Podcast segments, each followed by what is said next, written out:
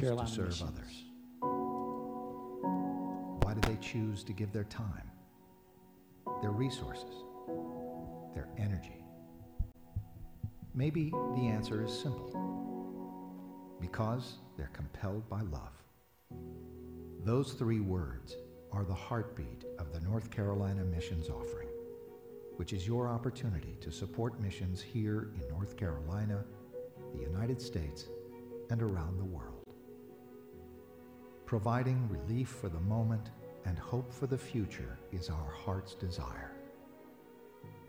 Now more than ever, we stand by that promise to share the gospel through word and deed, to make disciples, to help the hurting, to feed the hungry, to love those who've lost everything, to respond no matter what the need. We've never stopped caring. We've never stopped being there. And we've never stopped responding, especially during these challenging times.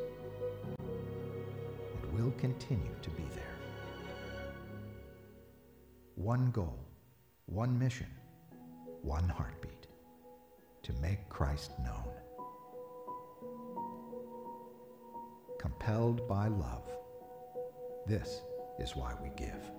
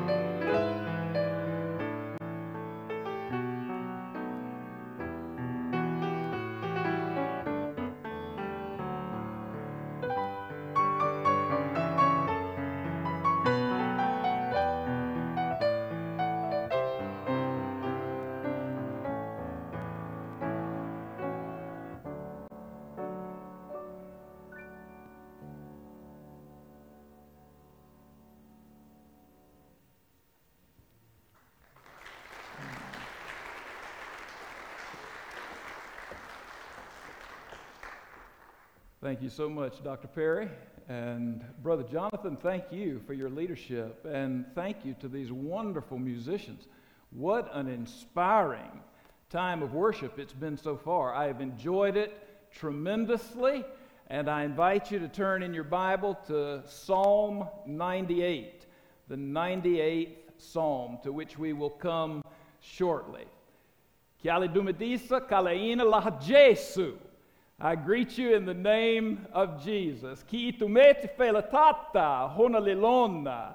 I am very, very happy to be with you today. Delighted to be with you today. I'm thankful to your pastor, Scott Davis, for the invitation to be here. What a privilege it is to be with the Pitts Baptist Church.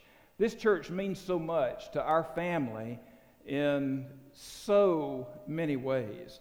And I'll just mention a couple of them. One is your missions commitment. What a missions commitment this church has. I know of your generous, wonderful giving through so many missions offerings, and certainly through the cooperative program and through the Lottie Moon Christmas offering for international missions. As Kevin mentioned, my wife Sharon and I serve with the International Mission Board. We are missionaries who serve in Botswana, which is in the southern region of Africa, just above South Africa. We're two of over 3,500 international missionaries serving with the International Mission Board across the globe. And we are so thankful for your support, and we're thankful for your support in prayer as well. I feel that some of the folks in the Pitts Baptist Church probably use the prayer calendar that guides you to pray for missionaries on their birthdays. Well, if you do that, then not this past week, but the previous week, you prayed for a colleague of ours who serves in Botswana, Amanda Turner. Amanda and Brent Turner are the other two international missionaries who serve in the country of Botswana. They're in the capital city of Gaborone this morning with their, of course, it's this afternoon now there, but they're in the city of Gaborone with their three children. Amanda's birthday was a couple of weeks ago, and you were praying for them. We all thank you so much. And then there's another reason I'm so very happy to be with the Pitts Baptist Church, and that is, as Kevin alluded to, your investment in and influence on Joseph Bridgman. Joe Bridgman is Shara's and my son in law. He's married to our daughter, Anna Still Bridgman.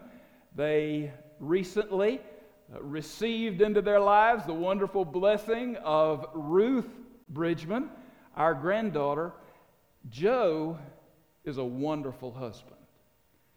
He is a wonderful father. He is a godly man who walks with the Lord Jesus Christ. And my wife and I are so thankful to God that He is our daughter's husband. And we appreciate the influence you've had on Joe. He spent a number of years in this church. He turned to Christ through the witness of the Pitts Baptist Church. So many people in this church have invested in Joe and been significant encouragers in his life. Before Joe and Anna got married, Kevin and his wife Molly, Kevin Knight and Molly Knight, met with Joe and Anna a number of times for conversations in preparation for marriage. And it was so significant for Joe and Anna. We really appreciate the ministry of this church.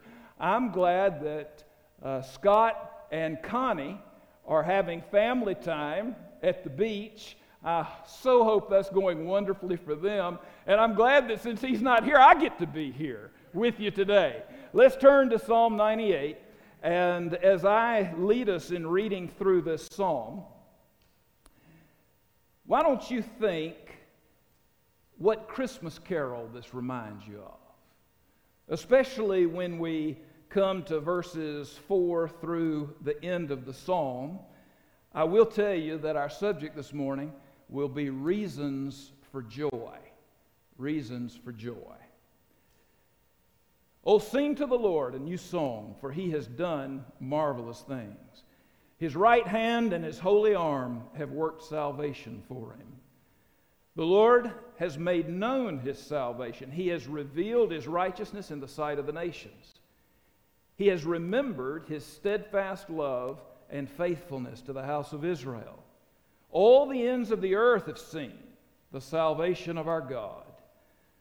Make a joyful noise to the Lord, all the earth. Break forth into joyous song and sing praises. Sing praises to the Lord with the lyre, with the lyre and the sound of melody, with trumpets and the sound of the horn. Make a joyful noise before the King, the Lord. Let the sea roar and all that fills it, the world and those who dwell in it. Let the rivers clap their hands. Let the hills sing for joy together before the Lord, for he comes to judge the earth. He will judge the world with righteousness and the peoples with equity. Did a Christmas, carol come to mind? How about joy to the world? Joy to the world. 1719, Isaac Watts penned the poem that we now know as the Christmas carol, Joy to the World. He based it on Psalm 98, which is about the Messiah's coming and kingdom, according to Isaac Watts. And I agree with him, and I love that Christmas carol. Just this past Christmas, on the Sunday before Christmas, Shara and I walked into the Gaborone Baptist Church in Botswana, and as we entered the church building, the congregation was singing Joy to the World in English. What a moment that was for me. Normally, we hear another language. A song like that. There's no one like Jesus. And I love the indigenous songs but on this morning, I was so happy to hear Joy to the World. I think one of the reasons for that was that it struck a chord of nostalgia, probably so. Another reason is there is so much joy in the Lord, and I am happy that there is. Now, someone might say, Coy, you know, lots happened since this past Christmas. Since this past Christmas, the times have gotten a little bit hard for joy. That's true. And I know a lot of us are feeling that. Restriction fatigue, depression in varying degrees, health uncertainties, job uncertainties. Some announcements have come this past week, but still, teachers, parents, students, feeling uncertain, feeling unsettled about what's ahead. I really appreciate something that Oswald Chambers said to his wife. Some of you know Oswald Chambers from the devotional book, My Utmost for His Highest. That is basically a collection of talks that Oswald Chambers gave when he was ministering to the Allied troops who were based in the deserts of Egypt. Egypt's in Africa. He went there and served as a missionary, as a chaplain to the Allied forces, and after his death, his wife compiled this talk, these talks in this much loved devotional. Well, during the uncertain days before the beginning of World War II, he said this to his wife. He said, I am utterly uncertain of what we will face tomorrow. And I am utterly certain of God. Amen. Much joy, much joy in his life due to that.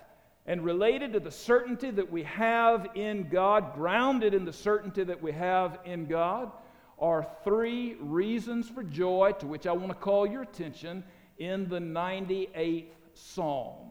Let's return to this first verse to see the first one, which is the Lord saves. The Lord saves. You see what is written here in verse 1? Oh, sing to the Lord a new song, for he has done marvelous things. His right hand and his holy arm have worked salvation for him. The Lord saves. Israel, the people of God, could say that, couldn't they? About what God had done for them when they were in Egypt. In fact, this is what Moses said to them about what the Lord had done for them while they were in Egypt. The Lord brought us out of Egypt with a mighty hand and an outstretched arm. Does that sound a bit like Psalm 98, verse 1? His right hand and his holy arm have worked salvation for him. With a mighty hand and an outstretched arm, the Lord brought us out of Egypt with great deeds of terror, ten plagues, with signs and wonders.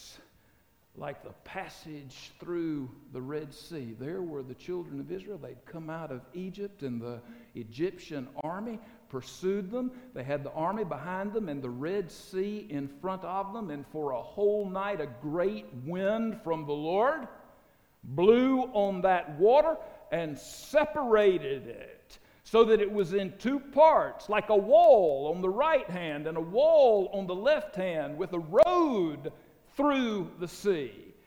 And this mighty wind from the Lord dried out the floor of the sea so that the children of Israel went through on dry ground. And then, after they had gone through, the Egyptians who had followed behind them and who intended to take them back into the cruel and unjust slavery under which they had suffered were covered over by the water and destroyed, defeated. And so the children of Israel on the far shore from Egypt of the Red Sea, they sang and they danced. Miriam took up a tambourine. The women danced. The people of Israel sang and danced. I will sing to the Lord, for he has triumphed gloriously. The horse and his rider he has thrown into the sea. The Lord is my strength and my song, and he has become my salvation. Can you hear the joy in that? How about the people whom Jesus touched with a healing touch, whom Jesus does touch with a healing touch. They could say, they can say this the Lord saves. After Jesus left the synagogue in Capernaum, he went into the house of Simon Peter that was located in that little village, and Simon Peter's mother in law was lying sick with fever. Fever was a big deal in the first century, and fever is a pretty big deal nowadays, too, isn't it? And Jesus stretched out his hand and he took her by the hand and lifted her up, and the fever left her. And then, not too long after that, Jesus was walking through Galilee, and a leper came toward him and called out to him and said, If you are willing, you can make me clean. And Jesus was moved with compassion for the man, moved with pity, and he stretched out his hand. He had a holy arm and a mighty hand, and he stretched out his hand and he touched the man. He touched him. And he said to him, I am willing. Be clean. It was kind of like saying, be saved from your disease. Be saved from your suffering. Be saved from your marginalization. Be saved from your isolation. And when he said it to the man, the leprosy left him and he was clean. The Lord saves. And every believer in the Lord Jesus Christ can say this about what Jesus has done for us. You remember what was said about Jesus even before he was born when an angel from the Lord visited Joseph? The angel said to him, Don't be afraid to take Mary as your wife. She's going to bear a son, and you will call him Jesus, for he will save his people from their sins. The Lord saves. Call him Jesus. What does Jesus mean? Jesus means the Lord saves. And Jesus grew to adulthood, and he made a practice of spending time with people who were recognized as sinful. He spent time with sinners, and he got criticized for it. And you remember how he explained why he was doing what he was doing? He said, the Son of Man, and that was a reference to himself. That was one of Jesus' favorite self identifications. He said, The Son of Man came to seek and to save that which is lost. This is what the Apostle Paul said about him. He said, This is a trustworthy saying, worthy of full acceptance. Christ Jesus came into the world to save sinners.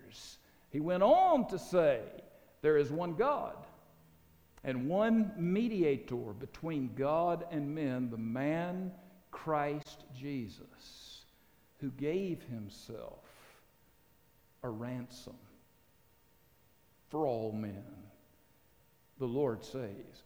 Christ Jesus came into the world to save sinners. That is good news to me. Because I am, yes, a sinner, and I was a sinner. I was a sinner in need of salvation. I've been walking with Jesus, believing in Jesus for 40 years, a little bit longer than that now. I was a boy when I turned to Jesus, already aware I was a sinner. Oh, so many ways I sinned against God. I'll just mention a couple of them. One is I lied. I said things that weren't true. So that means I was a liar. I also took things that didn't belong to me. They belonged to other people. I knew they belonged to other people. I knew it was wrong for me to take them. In other words, I stole them. Sometimes I lied about stealing. In other words, I was a liar and a thief. And my eyes were opened. And I saw that I was under condemnation, a sentence of condemnation, and I was headed toward judgment by God. And I needed forgiveness. I heard about Jesus Christ again, and I turned to Jesus Christ as my Savior, and He took my sins away. The Lord saves. That is good news. It was good news for me, and it's good news for you as well. And it's a reason for joy. Now, there's another reason for joy in the 98th Psalm that I'll mention to you now, and that is that the Lord makes his salvation known. The Lord saves, and the Lord makes his salvation known. Let's look now at the second verse. The Lord has made known his salvation, he has revealed his righteousness in the sight of the nations. Good news is better to us when it comes to us. comes to us as news that can make a real difference in our lives. Notice this phrase, he has revealed his righteousness. He's revealed his righteousness. That's a beautiful phrase, isn't it? Revealed his righteousness. And it's not too difficult to understand in reference to some things. We talked about the Lord bringing his people out of Egypt when they were under a cruel and unjust yoke of slavery. That makes sense to me as a revelation of God's righteousness. It's just the right thing for God to have done. He had entered into a covenant with Abraham, he had extended his covenant to Abraham's descendants. He did not like the injustice that was being done to them in Egypt. And so, remembering his covenant, he acted righteously and delivered those people from Egypt. Isn't it wonderful when God does something like that that is so obviously an expression of his righteousness? Of course, this phrase does raise a question, particularly in reference to somebody like you. I'm, I'm, sorry, somebody like me, and maybe you're a little bit like me. I did mean to say somebody like me. Somebody who is a liar and a thief and receives salvation. Now, how is that an expression of God's righteousness? How can God be righteous and save someone who is a liar and a thief? How can God be righteous and save someone who is unrighteous and remain righteous?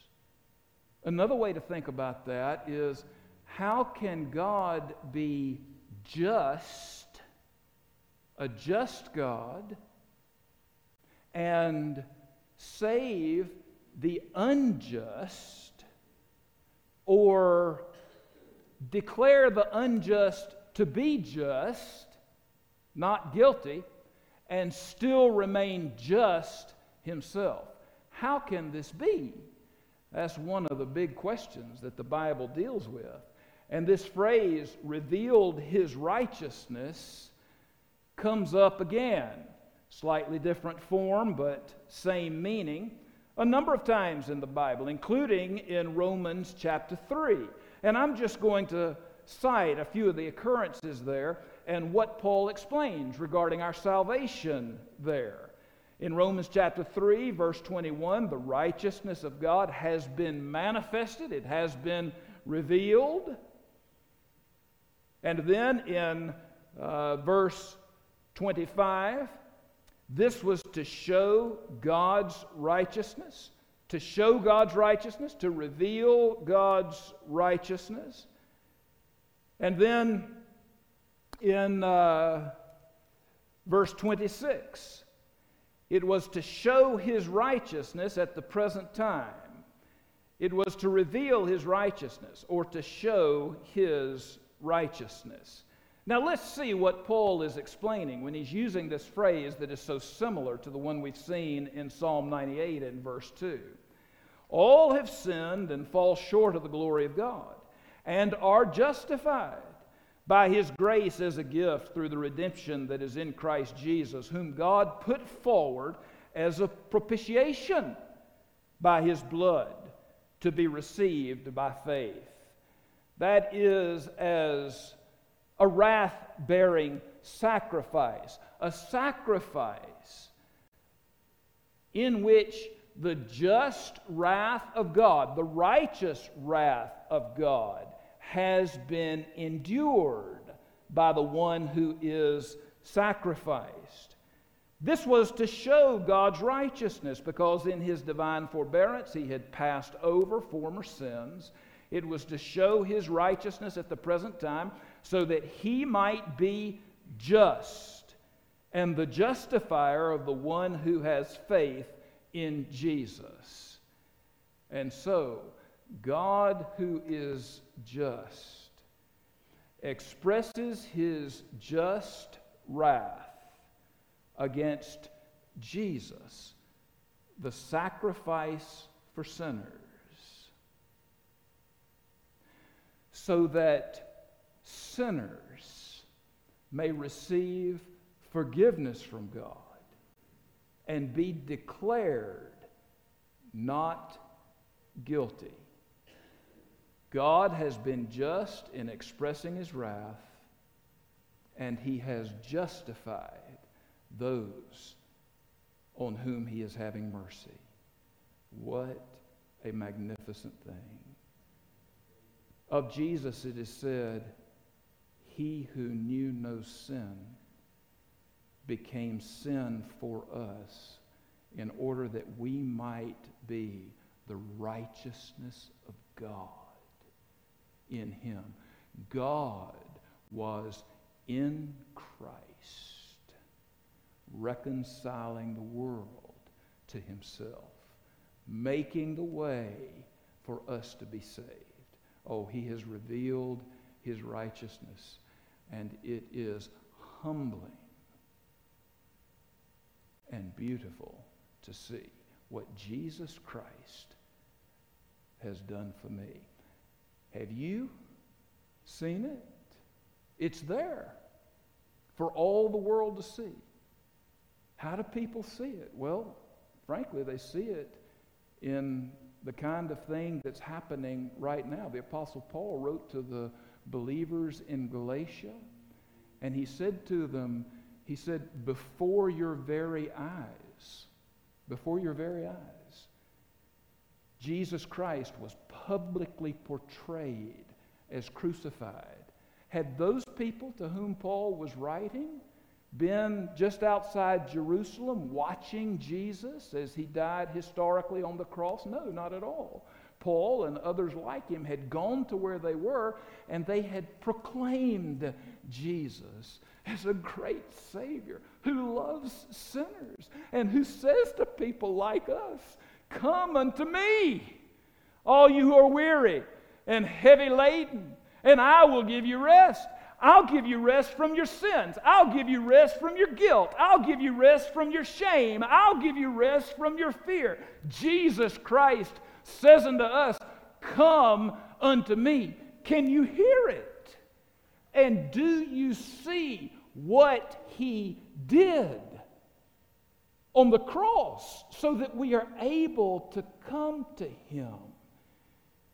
Can you behold the man? After he has been flogged and is wearing the crown of thorns, what an insult to the Son of God, and what an expression of love for him to endure this. Can you behold the man on the cross, suffering there? A little bit of imagination will help. And what will really help is if you will open your heart to the work of the Spirit of God so that your spiritual eyes are open and ears are open to hear the message of Christ and the invitation that He extends to you. Blessed cross, blessed sepulchre, blessed rather be the man who there suffered shame for me, so that the righteousness of God has been revealed in the door being thrown wide open for every sinner who is willing to believe in Jesus Christ as Savior. So that in the sight of the nations, the revelation of God is on display. So that to the ends of the earth it has been seen. Well, it's been seen in Africa. It is now seen in Africa. It will be seen in Africa, and it will be proclaimed from Africa to the ends of the earth. From very early on, not long after the Lord Jesus died on the cross and rose from the dead, there was a man who was from Ethiopia on the road to Gaza, leaving from Jerusalem, headed back to Ethiopia, his home country. What continent is Ethiopia on? It's on the continent of Africa. And there goes that man.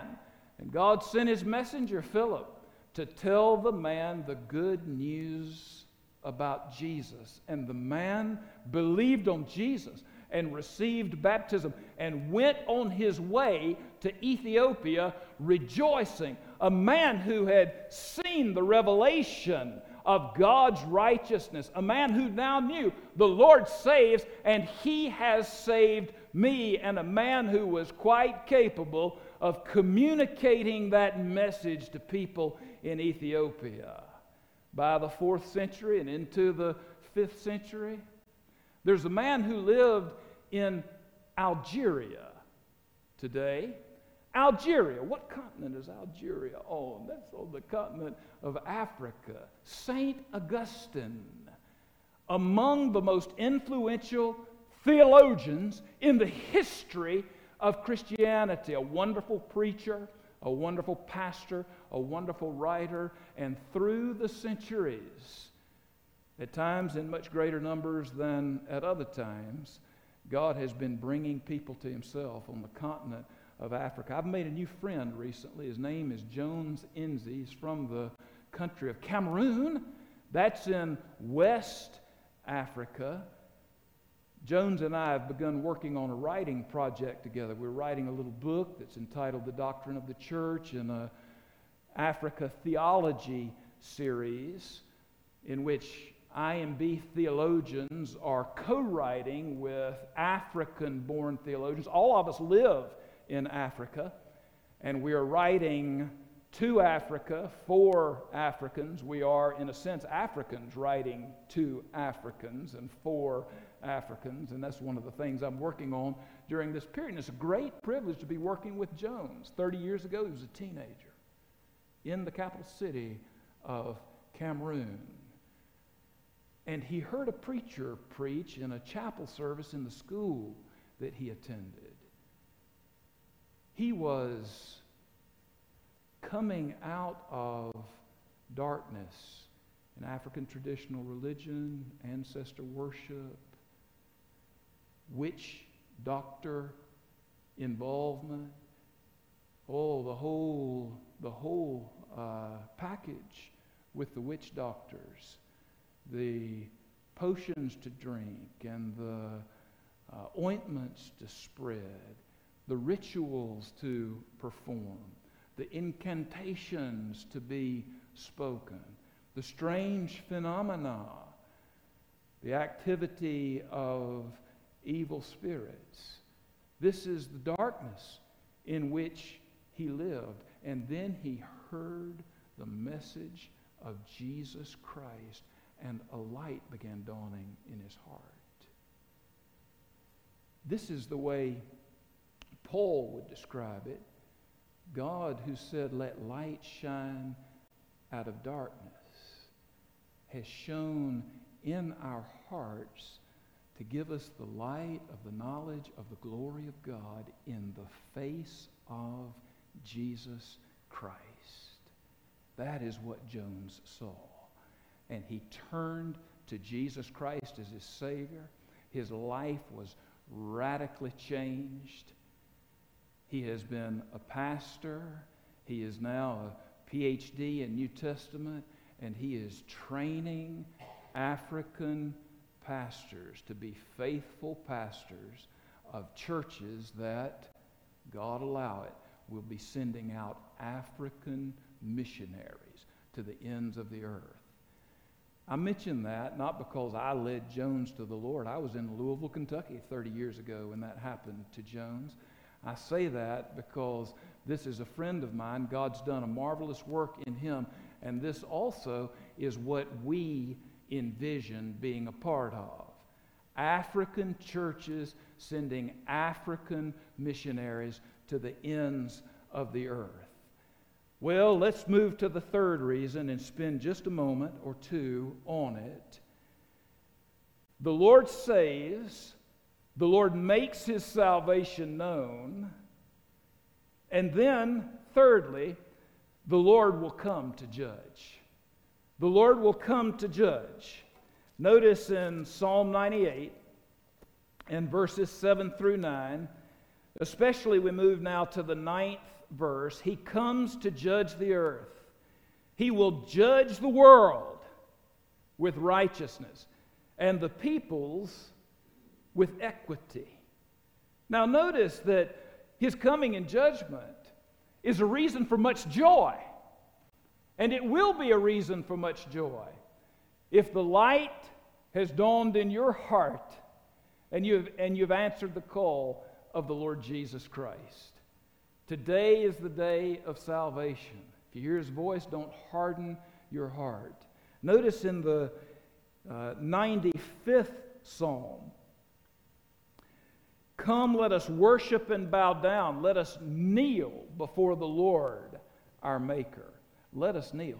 There's a call, and the call is to bow the knee of your heart to a Savior, Jesus Christ, who is willing to receive you unto himself. While there is still time, don't delay it. Don't wait. Don't hide behind some thought like, well, I'll bow when it's closer to the time. I'll bow when he comes. As C.S. Lewis said, it does no good to say you'll choose to bow at a time at which it will no longer be possible to stand. Now is the time of salvation. Today is the day to be saved. Will you turn to Jesus Christ today and be saved? Do you know Jesus Christ? Do you know that He has saved you? Well, if so, if so, then you can know that his coming to judge will be his coming to complete our salvation. God has declared that we are righteous in Christ Jesus. God has made promises to us in Christ Jesus. He has purposes to accomplish and has made promises which he is committed to fulfill. And so it is righteous for him to declare us righteous in judgment. And it is equitable. He will judge the peoples with equity. It is equitable for him to ensure that we receive all that he has purposed for us to receive and that he keeps every promise he has determined to make to us.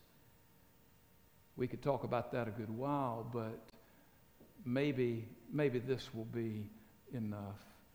In Romans in chapter 8, the Apostle Paul looked back in time and looked forward with time and spoke a word that is both historical and prophetic at the same time. He said, Whom he foreknew, he also predestined to be conformed to the image of his Son, so that he might be the firstborn among many brothers. And whom he predestined, he also called. And whom he called, he also justified. And whom he justified, he also glorified. It is as certain as if it were already done. It is yet to take place, and it will take place when he comes. You know, we are citizens of heaven, and from there we await a Savior who, when he comes, will transform our lowly body to be like his glorious body with the power that is his to subject all things to himself. Oh, you may know that wonderful Christian woman, Joni Eareckson, who is now 71 years old. She's got a birthday coming up in October. And she has now been over 50 years in that wheelchair as a quadriplegic after that diving accident that was so tragic in her teenage years. And though she's been in the wheelchair for over 50 years, oh, how she's walked with Jesus. And she talks about how she looks forward to what we've just been talking about. God keeping that promise for utter, complete transformation into the image of the Lord Jesus Christ, perfection, completion of the work of his salvation. And she talks about how she longs for that. And she looks forward to that. Having a body, resurrection body that is whole and strong, yes, and also being fully freed from the sins with which she has struggled through her life and made completely and finally and perfectly into the image of the Lord Jesus Christ. How she longs for it. And we can long for it. And we can be certain that we will have it if we belong to the Lord Jesus Christ. How can we be certain that we have it? How can we be certain? I mean, look at all we face. Look at all the challenges, the difficulties, the dangers. Look at all the tribulations. Look at all the trials. Look at all the temptations. How can we be certain that we have it? Well, here's an answer. What shall we say to these things? If God is for us, who can be against us? Okay, how do we know that God is for us? How can we settle that with certainty? Well, here's the answer he who did not spare his own son, but gave him up for us all, how will he not also with him graciously give us all things, all things that he has purposed for us to have? All things that He has promised we will have. The cross of Jesus Christ confirms forever that every believer has reason for joy in the Lord. The Lord saves, the Lord makes His salvation known. And the Lord comes to judge, and His coming to judge is His coming to complete our salvation. There's no question about it. God has committed himself to this irrevocably by giving his son for us on the cross. Let us pray. Our Father, I pray that the brothers and sisters of the Pitts Baptist Church will have all the joy in you that is right for them to have this very day. And I pray, O oh God, that this very day the Lord Jesus Himself, the Lord Jesus Himself, would be profoundly attractive to people who need a Savior. We know He's a wonderful Savior for real sinners. And we ask, O oh Lord, that someone would come to know Him as their Savior today. In His name we pray. Amen.